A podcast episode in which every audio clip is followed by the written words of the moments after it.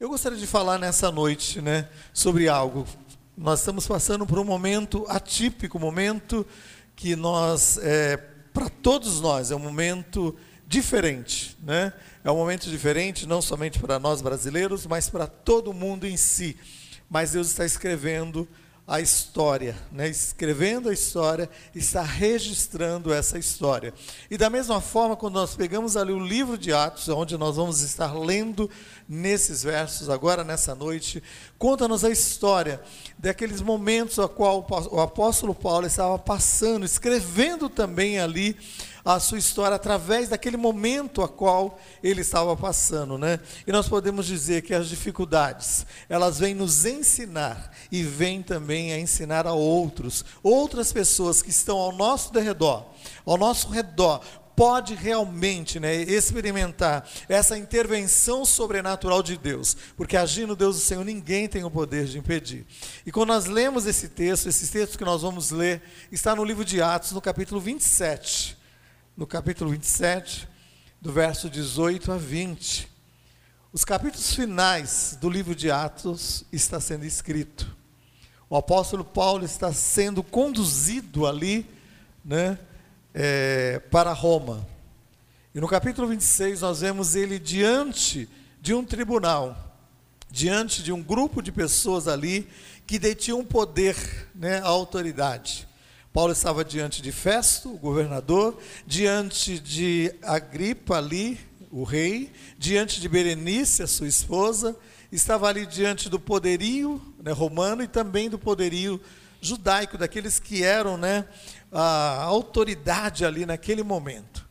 Mas acima de toda essa autoridade, Existe uma autoridade maior, que é a autoridade do Senhor, que escreve a nossa história e que estava escrevendo a história do apóstolo Paulo. E naquele momento, quando ele está passando por este momento, né, que nós vamos compartilhar agora nessa noite, ele não tinha noção né, de que aquela, aquela história estava sendo registrada, escrita e que motivaria muitos outros, né, como nós nos nossos dias, né, através da leitura dessa história. E da mesma forma, os capítulos da nossa história está sendo escrito de uma maneira tão especial e certamente motivarão outros de uma maneira especial. Eu creio que servirão de testemunhos lá na frente, em nome de Jesus por isso que nós oramos, por isso que nós cremos na intervenção sobrenatural de Deus, deste Deus que está conduzindo a história, deste Deus que está escrevendo a história,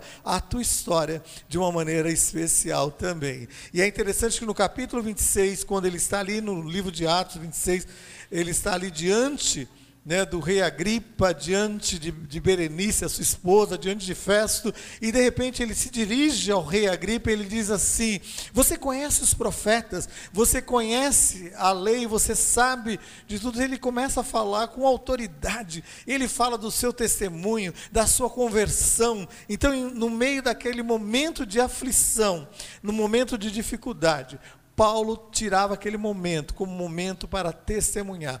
E é interessante que o rei Agripa chega para, olha para ele e diz assim: Por acaso você está tentando me convencer a crer nesse Jesus? Aí Paulo diz assim: Ah, se eu pudesse fazer isso. E muitas vezes, nos momentos que nós estamos passando, nos momentos de aflição, nos momentos de lutas, que nós estamos né, sendo treinados por Deus, muitas pessoas estão ao nosso redor, observando aquilo que está acontecendo. Nós temos muitas vezes vontade de abrir a cabeça daquela pessoa e colocar Jesus lá dentro, colocar essa ação sobrenatural de Deus, mas nós não temos este poder, meu amado irmão. Mas o Senhor que conduz a história, Ele tem o poder, a autoridade para fazer, para romper cadeias e grilhões. E é interessante que no final do capítulo 26, é, o rei Agripa chega à conclusão, ele falou assim: olha, nós não temos nenhum motivo para levar este homem até a corte de César e não temos motivo algum para condená-lo. Mas uma coisa nós temos que fazer, né? Ele fala assim que ele apelou para César. Então, se ele apelou para César, então ele vai estar indo a um comando superior. Então, para o rei Agripa, é, aquele momento foi um momento que O apóstolo Paulo né, estava decidindo ali o seu destino, mas nós sabemos que não foi isso. Deus estava no controle. E é isso que nós vamos estar lendo no capítulo 27 do livro de Atos, no verso de número 18, quando ele está sendo conduzido, né, no navio com mais 275 pessoas. Ao todo, com o apóstolo Paulo, eram 276 pessoas dentro daquele navio. E ele estava indo em direção a Roma, e no capítulo 18, né, uma tempestade intensa começa a acontecer ali naquele momento. Uma dificuldade, né? Muito grande, uma tormenta. E diz assim no verso 18: Açoitados severamente pela tormenta, no dia seguinte já aliviavam o navio. E ao terceiro dia, nós mesmos, com as próprias mãos, lançamos ao mar a armação do navio. E não aparecendo havia alguns dias, nem sol, nem estrelas, caindo sobre nós grande tempestade, dissipou-se, afinal, toda a esperança de salvamento. Então, quando nós estamos neste momento de aflição, quando eu e você nos encontramos neste momento de aflição, parece que este momento se torna como este momento, parece como o apóstolo estava dizendo aqui, sem esperança sem esperança. Mas eu quero te convidar, você que está aqui, eu quero convidar você que está na sua casa a crer que este Deus tem o controle e o comando sobre a tua história, sobre a tua história também de uma maneira muito especial. E ele vai agir, ele está agindo de uma maneira muito especial.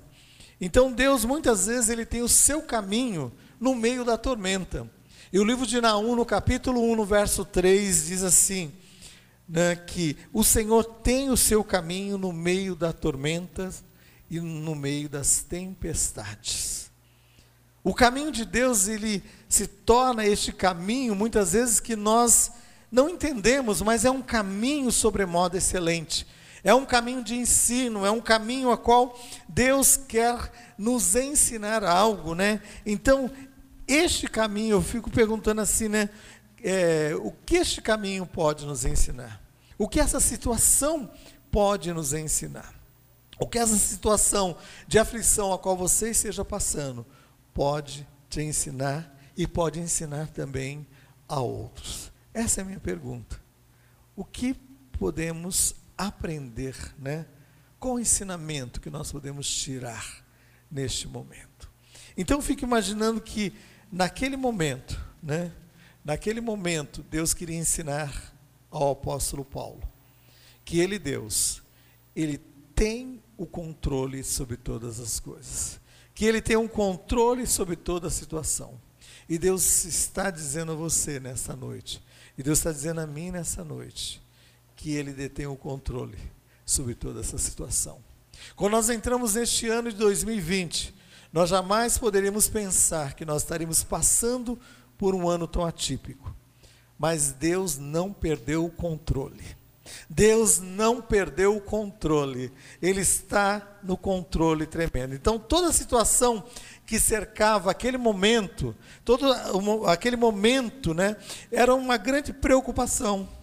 E muitas vezes, nessas situações que nós estamos passando, que venhamos a passar, muitas vezes nos assusta muitas vezes nos leva, muitas vezes, né, a ficar, né, sem é, uma perspectiva de algo, né, que vai acontecer, mas que nós possamos nestes momentos entender, né, que Deus vai nos colocar ao lado de outras pessoas neste momento, para nós sermos um estímulo, para nós sermos um estímulo daqueles que creem realmente na ação sobrenatural de Deus.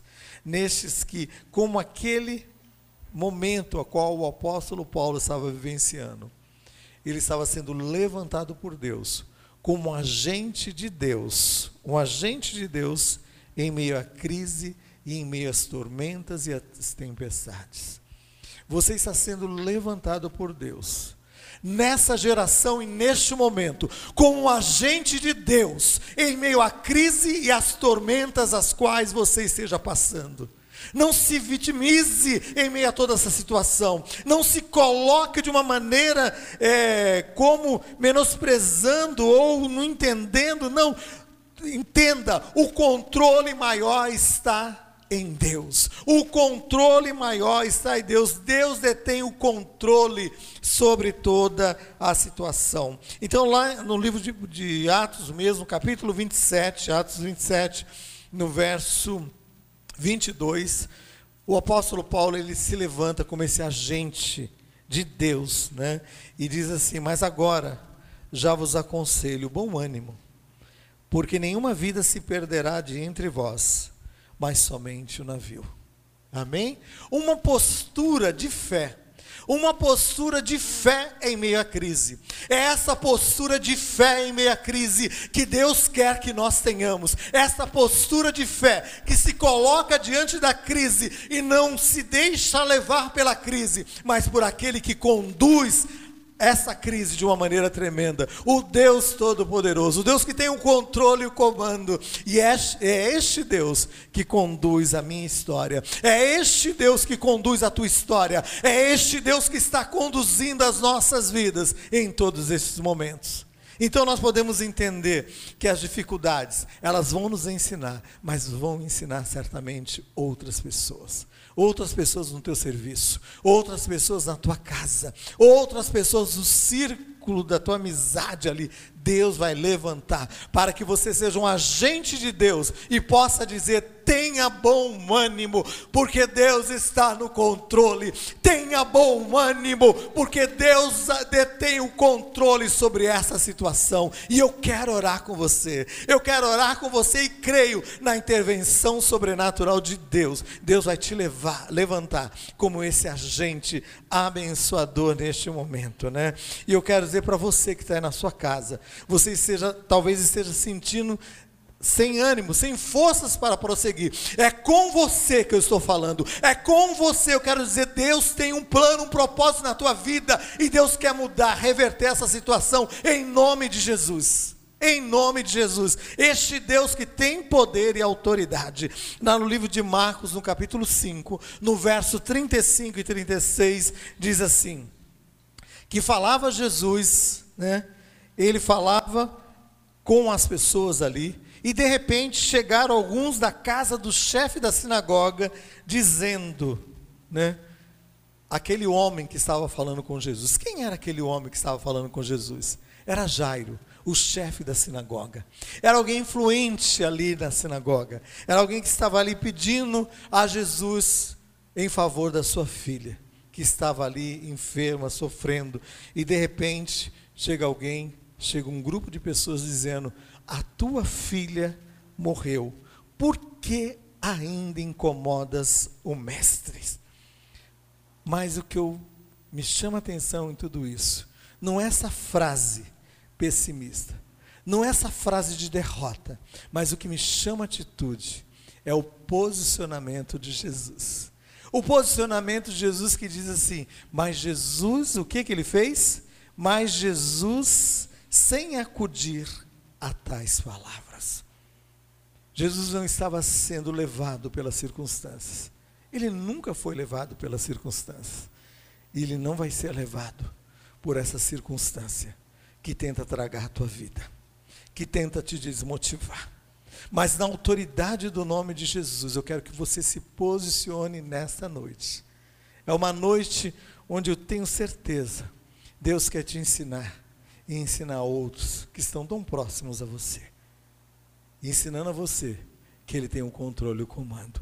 E naquele momento, Jesus, com toda a autoridade, sem acudir aquelas palavras negativas ou sem uma perspectiva de melhora, Jesus disse àquele a Jairo, o chefe da sinagoga: Não temas, creia somente. Não temas, creia porque algo vai acontecer. Eu estou sob o controle dessa situação. Eu quero dizer para você, Deus está sob o controle dessa situação que tem afligido o teu coração. Deus está sob o controle dessa situação que aflige a nossa nação, que aflige o mundo neste momento. Deus está sob o controle. Então Jesus detém o controle de tudo que cerca a tua vida. Ele não se deixa abater pelas circunstâncias. Quero que você tenha isso no seu coração. Ele não se deixa abater pela circunstância, mas nós temos que ter um posicionamento, um posicionamento firme diante dessa situação e diante das situações contrárias. E lá em Isaías 27, 3, diz assim o verso: Ninguém lhe fará dano, de dia e de noite, eu cuidarei dela. Falando do cuidado de Deus. Do cuidado de Deus, que é um cuidado de dia e de noite. E foi esse cuidado que o Senhor disse nas últimas palavras nas últimas palavras, quando ele está despedindo dos discípulos, ali em Mateus no capítulo é, 20, nos versos finais, 18 em diante, ele diz assim: Vocês receberão poder que há de vir sobre vós, e vocês vão ser minhas testemunhas. Né? Vocês vão ser minhas testemunhas em Jerusalém, Judéia, Samaria, até os confins da terra, e de repente ele diz assim: ele diz assim, e eis que eu vou estar convosco todos os dias. Todos os dias. Deus está conosco neste ano de 2020.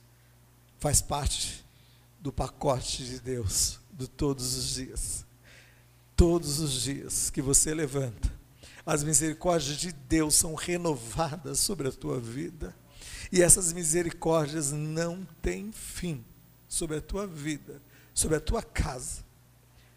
E é este Deus que está aqui, de uma maneira tão especial, falando ao meu coração e falando ao teu coração, que Ele não perdeu o controle que Ele não perdeu o controle, que Ele tem cuidado de nós, que Ele tem cuidado da sua igreja de uma maneira tão especial. Como diz lá no Salmo 121, no verso 4: É certo que não dormita, nem dorme o guarda de Israel. Ele não dorme, ele não, ele não cochila, ele está atento, ele está atento Ele guarda a tua entrada e a tua saída, Ele guarda de todos os lados, Ele guarda em todos os momentos. Deus cuidará de nós, independente das circunstâncias e dos conflitos que porventura nós estejamos passando. Deus cuida de nós e nos cerca de uma maneira tremenda. E lá no livro de Marcos, no capítulo 4, no verso 39, Jesus estava com seus discípulos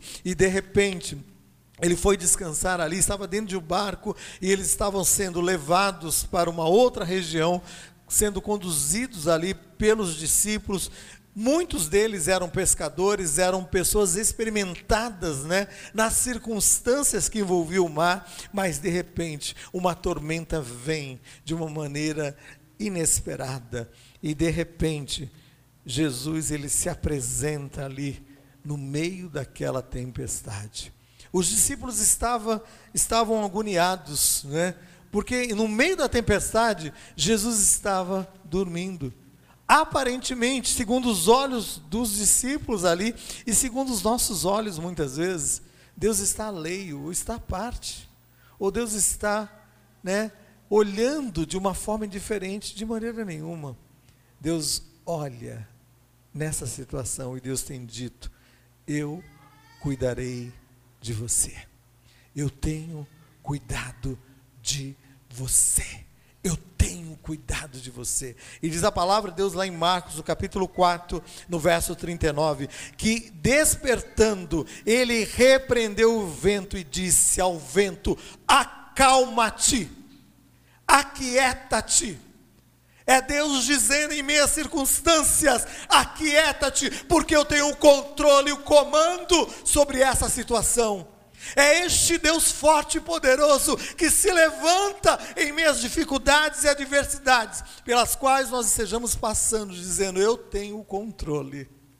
Então, no meio das dificuldades, eu quero que você entenda este controle sobrenatural de Deus. E o apóstolo Paulo mesmo, quando escreve a igreja de Roma, ele estava sendo conduzido a Roma, ele não conhecia né, os irmãos de Roma.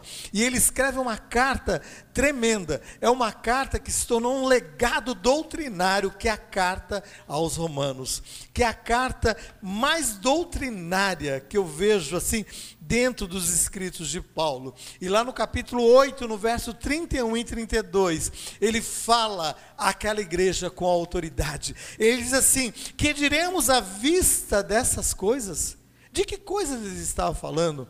Ele está falando dos momentos de aflição, de luta, ele está falando do presente, do porvir, do futuro, ele estava falando da morte, ele estava falando da vida, ele estava falando do, de uma luta espiritual, das, dos principados e potestades, ele estava falando de situações que envolviam tanto o campo é, humano como o campo sobrenatural. E ele diz assim: que diremos à vista de todas essas coisas? Se Deus é por nós, quem será contra nós? Ele estava dizendo: Deus tem o controle, e Deus tem o controle sobre a tua história, sobre a tua vida, sobre este momento a qual você esteja passando. E este Deus que tem o controle, ele está entrando com você nessa semana. Nessa semana, talvez seja uma semana até angustiante para você, porque você está diante de algo que é novo. Tudo que é novo nos assusta. A cada dia que nós vivenciamos, é algo novo, é um momento novo que nós estamos passando. Mas é neste momento que Deus quer nos ensinar e dizer assim: olha, eu estou com você, eu estou com você, e se eu sou por você, quem vai combater com você? Porque o Deus forte e poderoso está conosco nessa batalha. Então tenha essa certeza, em primeiro lugar, Deus detém o controle sobre todas as circunstâncias. Deus detém o controle sobre todos os momentos que nos cercam. Deus detém o controle sobre este momento. Então é isso que nós precisamos aprender, que nós precisamos aprender para também compartilhar e ensinar outros neste momento a qual nós estejamos passando. Mas a segunda coisa que eu queria falar dentro desses momentos, desse momento de aprendizado, de ensino, é quais os pesos, né? Quais os pesos que temos que retirar das nossas vidas em meio às tempestades? Quais são os pesos que nós temos que tirar? Eles estavam dentro daquele barco, eles estavam sendo conduzidos, né, como prisioneiros, e juntamente dentre os prisioneiros estava ali Paulo, sendo conduzido à corte romana para se apresentar diante de César, e ele estava ali, e no verso do capítulo, é, Atos capítulo 27, no verso que nós lemos 18, 19, diz assim: que açoitados severamente pela tormenta, no dia seguinte, o que, que eles fizeram? Já aliviaram o navio. E no verso 37, 38, diz assim: que eles aliviaram o navio. E é interessante que ao aliviar o navio, e diz no verso lá: Nós com as próprias mãos lançamos ao mar a armação do navio. Amém? Eles lançaram ao mar com as próprias mãos aquilo que estava como um sobrepeso naquele navio eles lançaram. Né? E a palavra de Deus diz em Hebreus no capítulo 12, no verso de número 1, diz assim: desembaraçando de todo peso e pecado que tão de perto nos assedia, desembaraçando do que é peso e do que é pecado. E aí ele diz assim: corramos com perseverança a carreira a qual nos está proposta. Olhando para quem? Para as circunstâncias? Não olhando para Jesus, o autor e consumador da nossa fé. Então o peso excessivo, ele tenta nos impedir de prosseguir. Ele tenta nos impedir de prosseguir nessa caminhada, né? E quantos estão parados na sua caminhada espiritual? Parados espiritualmente, embaraçados, né, por pesos que foram colocados sobre as suas vidas por palavras malditas que foram mal expressas e tomadas por aquela pessoa, né, para a sua vida.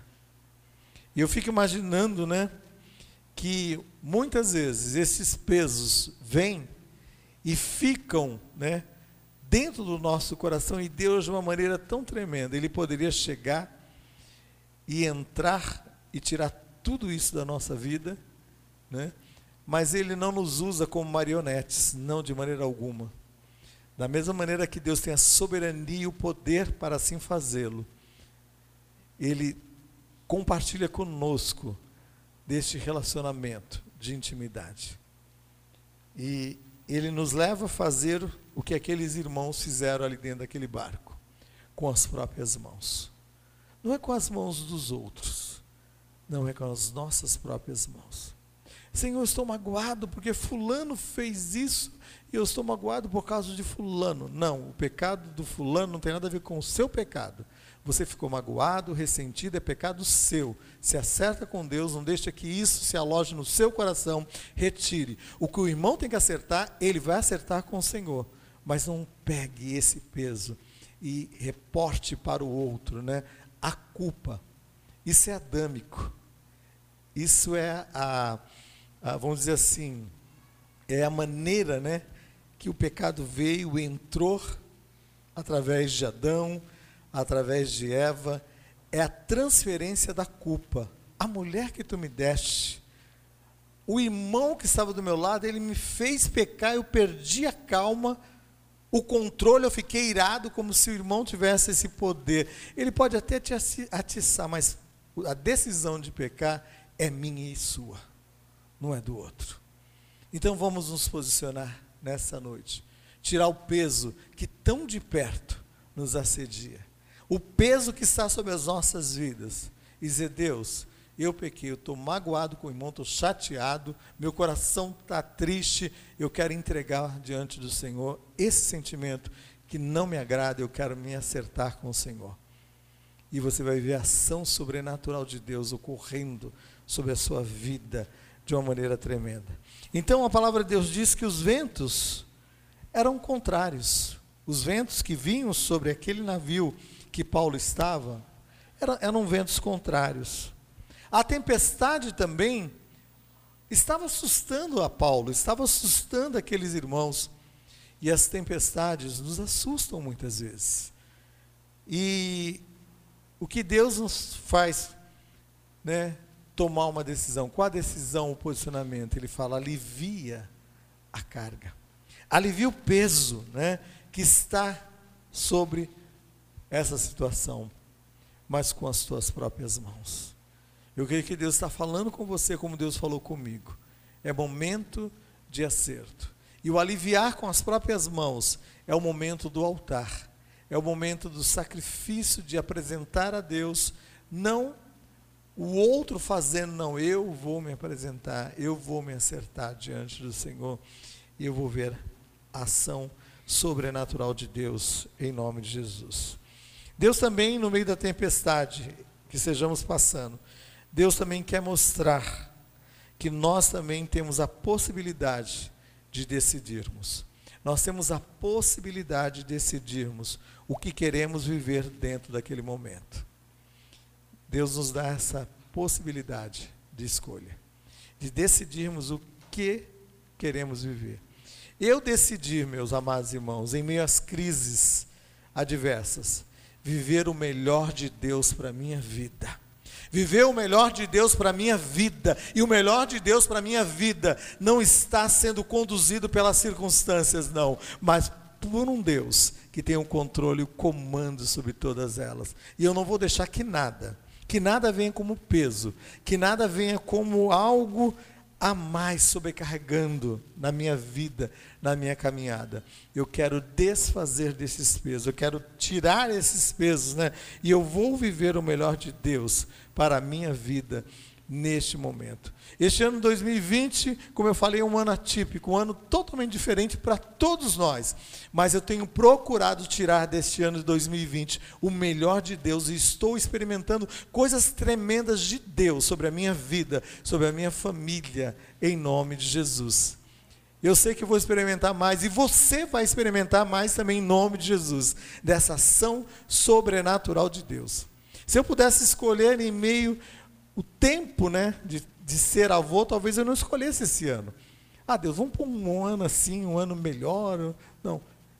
Meu neto vem agora, daqui um mês, no meio dessa pandemia, dessa loucura. Mas sei que da mesma forma, coisas novas estão surgindo em meio à crise, sobre a tua vida, sobre o teu lar, sobre a tua casa, sobre o teu campo de trabalho, como momento da ação sobrenatural de Deus. Eu não vou carregar coisas dentro da minha vida, mágoas, ressentimentos, palavras contrárias, aquilo que Deus tem para a minha vida, eu vou vivenciar. Eu quero vivenciar e quero que você possa vivenciar, meu amado irmão, em nome de Jesus. Eu estou jogando para fora tudo aquilo que esteja atravancando dentro deste barco, porque eu creio que Deus tem um propósito para a minha vida, e Ele tinha um propósito para com a vida do apóstolo Paulo, de chegar até Roma. Aquele navio iria ser destruído. Deus já tinha mostrado para Paulo, mas todos seriam salvos. Deus estava no controle, no comando de todas as coisas. Amém? Que nós possamos, em meio a essa crise, em meio aos momentos de adversidade, estar retirando aquilo que é empecilho, aquilo que é peso, retirando em nome de Jesus. E a terceira coisa para nós finalizarmos é que os planos de Deus não podem ser frustrados por meras circunstâncias. Os planos de Deus não podem ser frustrados na nossa vida por meras circunstâncias. Atos 27, de 22 a 24, diz assim: Paulo dizendo àqueles irmãos que estavam ali: Mas agora vos aconselho, bom ânimo, porque nenhuma vida se perderá entre vós porque na mesma noite, um anjo de Deus, de quem eu sirvo, esteve comigo, dizendo: Paulo, não temas, é preciso que compareças perante César. E eis que Deus, por sua graça, te deu todos quantos navegam contigo. Portanto, tem de bom ânimo, pois eu confio em Deus, que me sucederá do modo porque me foi dito. Em meio à crise, Deus tinha uma palavra de ânimo e de força para o apóstolo Paulo. Em meio à crise, Deus tem uma palavra de ânimo para a sua vida, para o seu lar, para a sua casa. Deus tem essa palavra de ânimo, Ele tem o controle e o comando, porque é preciso que você compareça diante de alguma situação que está lá na frente que Deus conhece. Quando o rei Agripa está ali diante de Paulo e diz assim: Paulo, nós poderíamos libertá-lo, nós poderíamos livrá-lo deste momento de tormento, nós não precisaríamos levá-lo até Roma, mas ele pediu para ser, para comparecer perante César. É como se Paulo tivesse o comando sobre o destino da sua vida, meu amado irmão, neste momento, quando Deus se revela a Paulo e diz assim: Paulo, é necessário que você compareça diante de César. Era Deus no controle. É Deus no controle da tua vida. Às vezes, no meio da luta, da dificuldade, nós falamos coisas, eu já falei coisas no meio da luta, falei uma palavra, falei, Deus, essa palavra é uma palavra profética, mas por que, que eu falei isso? E de repente, aquela palavra ela se cumpre e muitas vezes ela não é um produto da circunstância. E muitas vezes não é esse produto dessa circunstância. Porque tudo estava dizendo de outra forma. E de repente você se posiciona. Eu vou crer, eu vou me posicionar, eu vou estar olhando além das circunstâncias. Porque o meu Deus tem o controle, o comando sobre ela. E era isso que Deus estava falando com Paulo. Paulo, não tenha medo. Você não vai morrer e ninguém daqueles que estão com você. E Deus foi muito exato. Deus falou assim: as 275 pessoas. Deus conhece cada uma das situações que te cercam. Cada uma das pessoas que te cerca e que você tem orado, Deus conhece. Deus conhece. E eu quero te incentivar a continuar orando e crendo. As circunstâncias não serão maiores do que Deus. As circunstâncias também não poderão impedir o plano de Deus para a sua vida, para as nossas vidas. As circunstâncias não têm este poder. O plano de Deus para a vida de Paulo estava estabelecido e as circunstâncias não poderiam frustrá-los. Atos, como nós lemos aí em 27, 20, diz assim: E não aparecendo havia alguns dias nem sol nem estrela, caindo sobre nós uma grande tempestade, dissipou-se, afinal, toda a esperança de salvamento. O verso 27 e 20 diz assim: que naqueles dias apareceu, durante aqueles dias, não foram um dia, foram alguns dias, apareceram circunstâncias adversas. Nem sol, nem estrelas. Era um dia totalmente nublado. E era uma noite escura. Porque as estrelas, elas emanam luz ali e dá uma certa claridade, né, ao local. Eu morei durante dois anos no continente africano, em Moçambique. E lá nós vimos noites maravilhosas, estreladas, tremenda. E lá não tinha, no local que nós estávamos muitas vezes, é, energia elétrica. A gente entrava por meio daqueles locais ali, daquelas aldeias, e aquela claridade que emanava do alto, né, dos luzeiros criados por Deus, mostravam a grandeza de Deus. Por isso que no Salmo 19 diz assim: os céus, eles manifestam a glória de Deus. Os céus manifestam a glória de Deus. E diz assim: um dia após dia, sem palavras, sem linguagem, ouve-se a sua voz, de um Deus que nos ensina em cada momento. Então, naquele momento de escuridão, naquele momento de um céu nublado, você olha e você fala: Poxa, o dia está feio, ou a noite está meia, né, fria, tenebrosa. Parece que, né, é, as circunstâncias são maiores, né, do que o que Deus quer agir, né? Mas eu quero dizer para você que ainda que o sol, o sol esteja escondido, o dia esteja nublado, o sol está brilhando acima das nuvens, brilhando intensamente. Ele continua brilhando, independente das circunstâncias. As circunstâncias são as nuvens escuras que tentam aplacar o poder né, deste sol. Então, no final do verso, do verso 20, diz assim: é, que caindo sobre nós uma grande tempestade, dissipou-se afinal toda a esperança. Dissipar toda a esperança fala de acabar toda a possibilidade de que algo novo aconteça.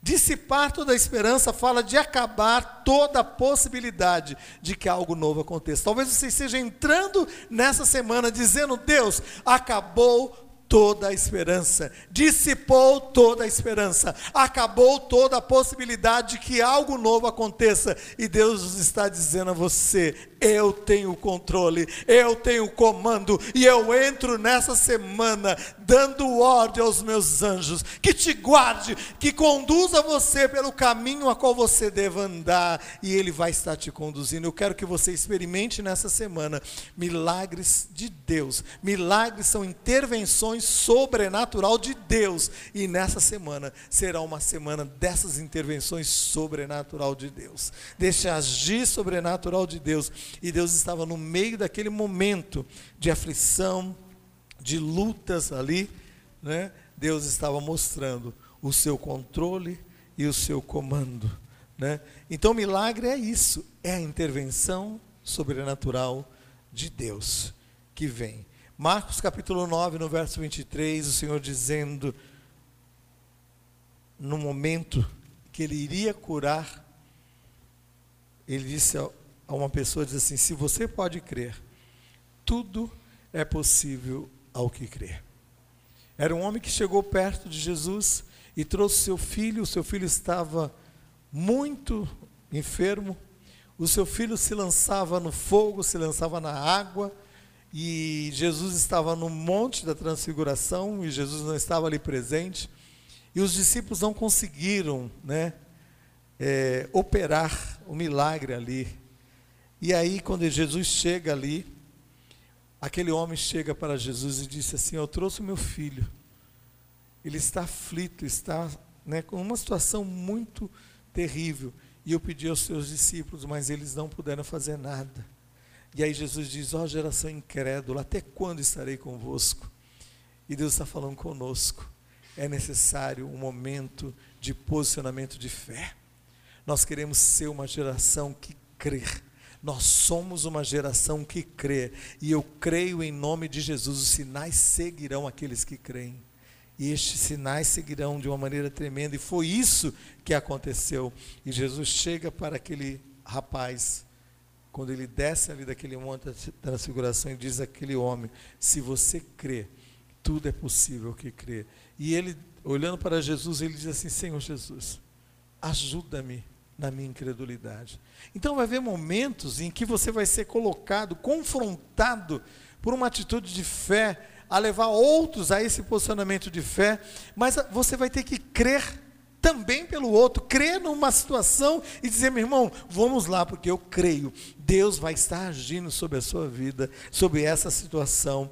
E a palavra de Deus diz em Hebreus capítulo 11, no verso 1: Ora, a fé é a certeza das coisas que se esperam e a convicção de fatos que não se vê. A fé é a certeza daquilo que você espera.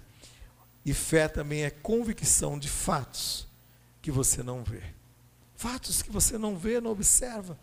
A fé vai além daquilo que nós possamos ver com os nossos olhos humanos.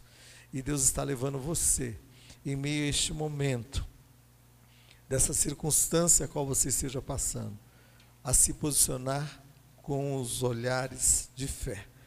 E a palavra de Deus diz lá em Atos, no capítulo 27, nos dois últimos versos, três últimos versos que nós vamos ler, diz lá: 27, 33, diz assim: É o décimo quarto dia que esperando estáis sem comer, nada tendo provado. Eu vos rogo que comais alguma coisa, pois disso depende a vossa segurança, pois nenhum de vós perecerá. Tendo dito isso, no verso 36, tendo dito isso, tomou um pão e deu graças, e depois de o partir, começou a comer. E todos cobraram o ânimo e se puseram também a comer. Paulo estava dentro daquele barco, já tinha se passado 14 dias, duas semanas haviam se passado. Duas semanas que ninguém comia nada.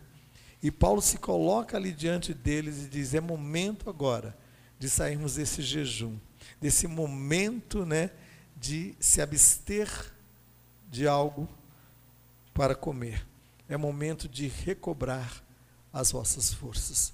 Vocês vão se alimentar, porque disso depende a vossa vida.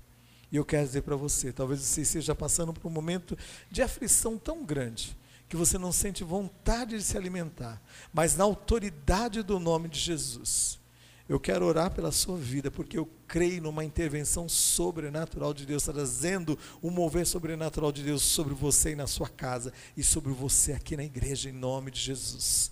Amém? Nome de Jesus, trazendo um novo tempo. E aí, eu creio que naquele momento, Paulo pega o pão e ele dá graças a Deus. Ele agradece a Deus pela provisão, pelo alimento, e tendo dado graças, ele começa a comer, e quando ele começa a comer, as pessoas que estavam ao redor dele, dele, aquelas 275 pessoas, todos, diz a palavra de Deus, cobraram o ânimo. Todos, todos cobraram o ânimo e se puseram também a comer. E eles comem e eles se fortalecem. E agora Paulo diz assim: agora é hora de jogar para fora tudo que é excesso, tudo que é peso.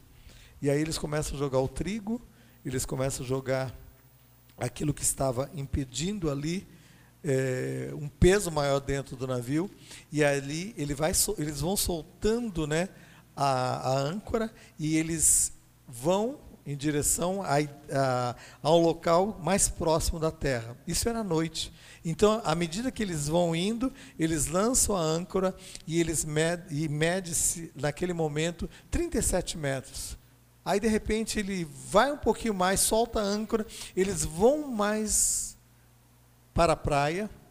Como é que eles sabiam disso? Porque de repente ele solta a âncora, âncora de novo, deu 27 metros. Então eles estavam chegando próximos à praia, próximos ao lugar onde eles seriam resgatados, onde eles estariam morando durante três meses.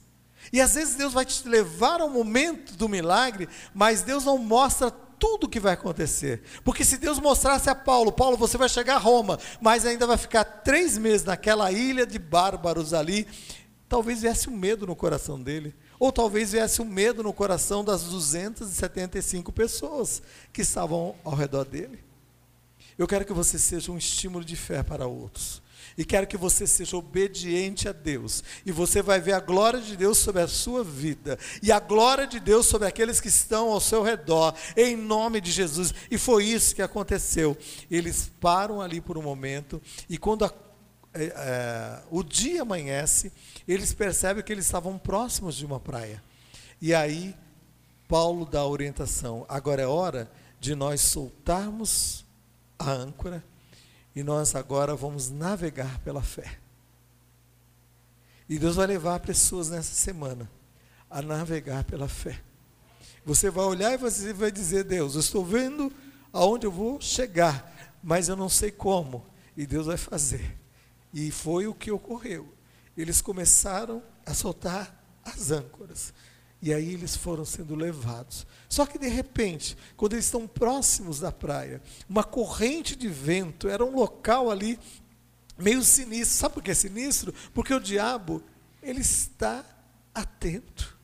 E ele tenta de todas as formas mover as circunstâncias para que você não olhe com um olhar de fé, mas na autoridade do nome de Jesus desse que me enviou aqui nesta noite.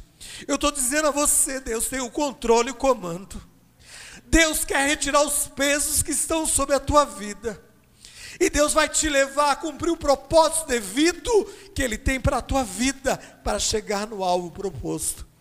E quando eles soltam ali, e eles são levados, de repente, o barco começa a bater no local, bater em outro, e eles ficam com medo, e aí os soldados que estavam ali, porque dentre aquelas 70, 275 pessoas, mais Paulo, 276, tinham soldados, tinham aqueles que guardavam ali aqueles prisioneiros.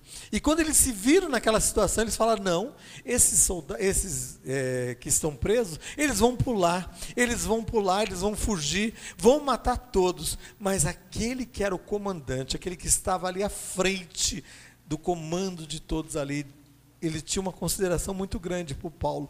Paulo tinha influenciado a vida daquele homem. Que você possa influenciar outros. Que você seja o agente de Deus em minha crise. Que você se levante com poder e com autoridade na segunda-feira, na terça, na quarta e com autoridade se levantar ali no teu serviço e dizer: Deus tem o controle, o comando e Ele está à frente dessa situação. Ele não perdeu o controle. E foi isso que aconteceu. Aquele homem, quando os guardas tentaram matar os soldados, falou: não, não faça nada. Deixe que eles pulem, aqueles que sabem nadar vão nadando até a praia. E os que não sabem vão pegar as tábuas, os pedaços do navio, porque o navio começou a bater, começou a se romper, e de repente todos são levados até a praia. E o navio se desfaz ali e se afunda, e nenhuma das pessoas que estavam dentro daquele barco se perderam. Porque Deus é que detém o controle sobre todas as circunstâncias. Você não é levado pelas circunstâncias. Você é levado por um, Deus que tem o controle e o comando sobre a tua vida. Um Deus que me mandou nessa noite aqui dizer a você que Ele tem o controle e o comando. E quando olho para uma câmera, é porque Deus fala assim: olhe e aponta para aquela câmera. Porque existem pessoas lá do outro lado que precisam ouvir essa palavra. E estou dizendo com uma palavra profética para a sua vida aqui e para outros que estão em lugares muito longínquos, que Deus tem um plano e um propósito. Nós estávamos, eu abri o, o YouTube para ver o nosso programa aqui, o próprio culto, e tinha uma pessoa lá, lá de Portugal, não conheço, pedindo oração pela sua vida. E eu quero orar por essa vida, eu não conheço, é lá do Espírito Santo, eu quero abençoar a sua vida em nome de Jesus. Que Deus possa atuar sobre a tua vida, em nome de Jesus, lá em, aí em Portugal, operando com poder e com autoridade sobre a tua vida no verso de Atos, capítulo 27, no verso 44, diz assim: Foi assim que todos se salvaram. Nós não vamos entrar no capítulo 28, mas eu te incentivo a ler o capítulo 28 e o capítulo 29. E no capítulo 28 você vê Deus agindo de uma maneira tremenda na vida de Paulo e daquelas 275 pessoas que estavam juntamente com ele ali naquela ilha. E eles passam três meses ali. O, a pessoa mais influente da ilha, que morava numa casa tremenda, quando viram aquela situação daqueles homens ali, quando Paulo começa a juntar os gravetos para fazer uma fogueira, uma víbora, uma cobra peçonhosa, venenosa, veio e picou a Paulo. E Paulo simplesmente, no fogo que estava sendo aceso, Paulo jogou a cobra ali e a cobra se foi. E as pessoas ficaram atentas, olhando, falou assim: Este homem, ele foi livre dessa tormenta, mas os deuses querem matá-lo. Certamente esse homem vai morrer, porque essa cobra é uma cobra venenosa. Não tinha ninguém lá do Butantan, né, especialista em cobras venenosas, mas quando olharam para aquela cobra, é uma cobra venenosa. Esse homem vai morrer. Daqui a pouco esse veneno vai circular pelo seu corpo e ele vai morrer, porque o sangue deste homem vai ser contaminado pelo veneno daquela cobra.